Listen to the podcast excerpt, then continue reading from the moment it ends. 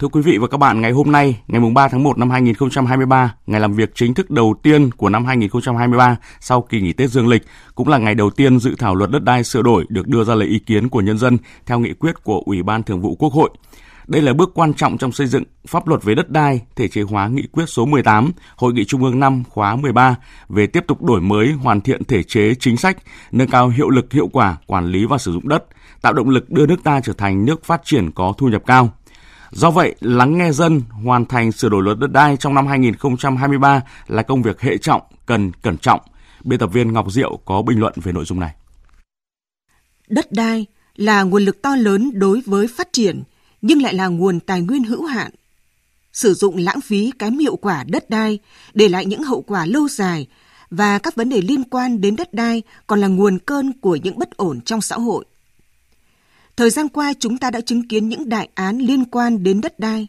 Đơn thư khiếu nại tố cáo tranh chấp vi phạm pháp luật về đất đai vẫn chiếm tỷ lệ rất cao, tới 2 phần 3 tổng số đơn khiếu nại tố cáo nói chung. Chủ yếu là về bồi thường, hỗ trợ, giải phóng mặt bằng, thu hồi đất để thực hiện các dự án phát triển kinh tế xã hội.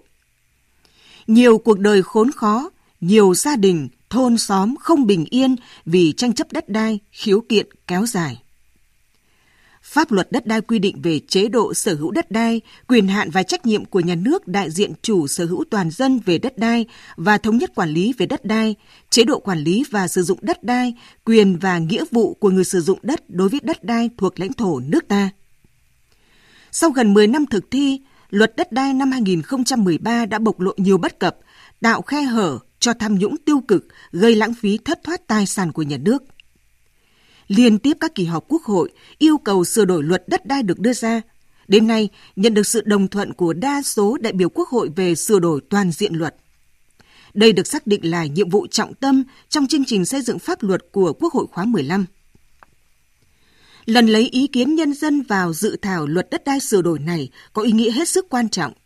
Theo nghị quyết của Ủy ban Thường vụ Quốc hội, mục đích của việc tổ chức lấy ý kiến nhân dân nhằm phát huy quyền làm chủ, huy động trí tuệ, tâm huyết, thể hiện ý chí nguyện vọng của nhân dân để hoàn thiện dự thảo luật đất đai sửa đổi phù hợp với chủ trương đường lối của Đảng, bảo đảm tính đồng bộ thống nhất khả thi của hệ thống pháp luật,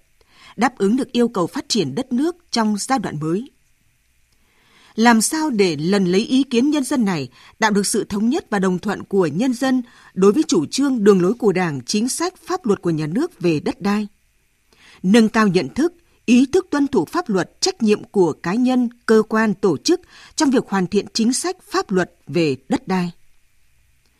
Việc tổ chức lấy ý kiến nhân dân đối với dự thảo luật đất đai sửa đổi bắt đầu từ ngày mùng 3 tháng 1 năm 2023 đến 15 tháng 3 năm 2023. Trong khoảng thời gian này, nhân dân cả nước người Việt Nam định cư ở nước ngoài sẽ được bày tỏ ý kiến nguyện vọng tâm huyết trí tuệ để đóng góp ý kiến của mình qua các kênh tiếp nhận đã được phân vai cụ thể với các cơ quan tổ chức trong hệ thống chính trị. Kỳ vọng vào đợt lấy ý kiến nhân dân đối với dự thảo luật đất đai sửa đổi là rất lớn, mang tính hệ trọng đối với sự phát triển của kinh tế xã hội đất nước thời gian tới. Đóng góp ý kiến là quyền lợi, cũng là trách nhiệm của công dân với xã hội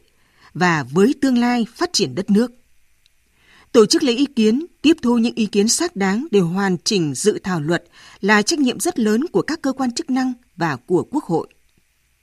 Lấy ý kiến nhân dân về sửa đổi toàn diện luật đất đai, việc rất quan trọng này cần cẩn trọng khoa học trong cả quá trình tổ chức, để từ đó có một bộ luật đất đai hoàn thiện đáp ứng thực tiễn phát triển đất nước và đời sống nhân dân. Quý vị và các bạn vừa nghe bình luận lấy ý kiến nhân dân vào dự thảo luật đất đai sửa đổi việc hệ trọng cần cẩn trọng.